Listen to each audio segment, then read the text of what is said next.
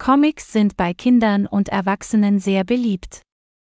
Sie haben gute und schlechte Seiten. Die guten Seiten von Comics sind, dass sie das Lesen und den Wortschatz verbessern können. Sie helfen auch, Fantasie und Kreativität zu entwickeln. Comics haben aber auch schlechte Seiten. Manchmal zeigen sie Gewalt oder unangemessene Themen. Eltern sollten darauf achten, welche Comics ihre Kinder lesen.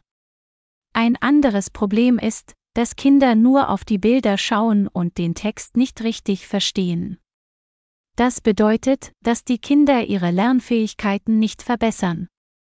Kurz zusammengefasst, Comics haben gute und schlechte Seiten. Eltern und Lehrer sollten darauf achten, welche Comics die Kinder lesen, und ihnen helfen, die guten Seiten zu nutzen und die schlechten zu vermeiden.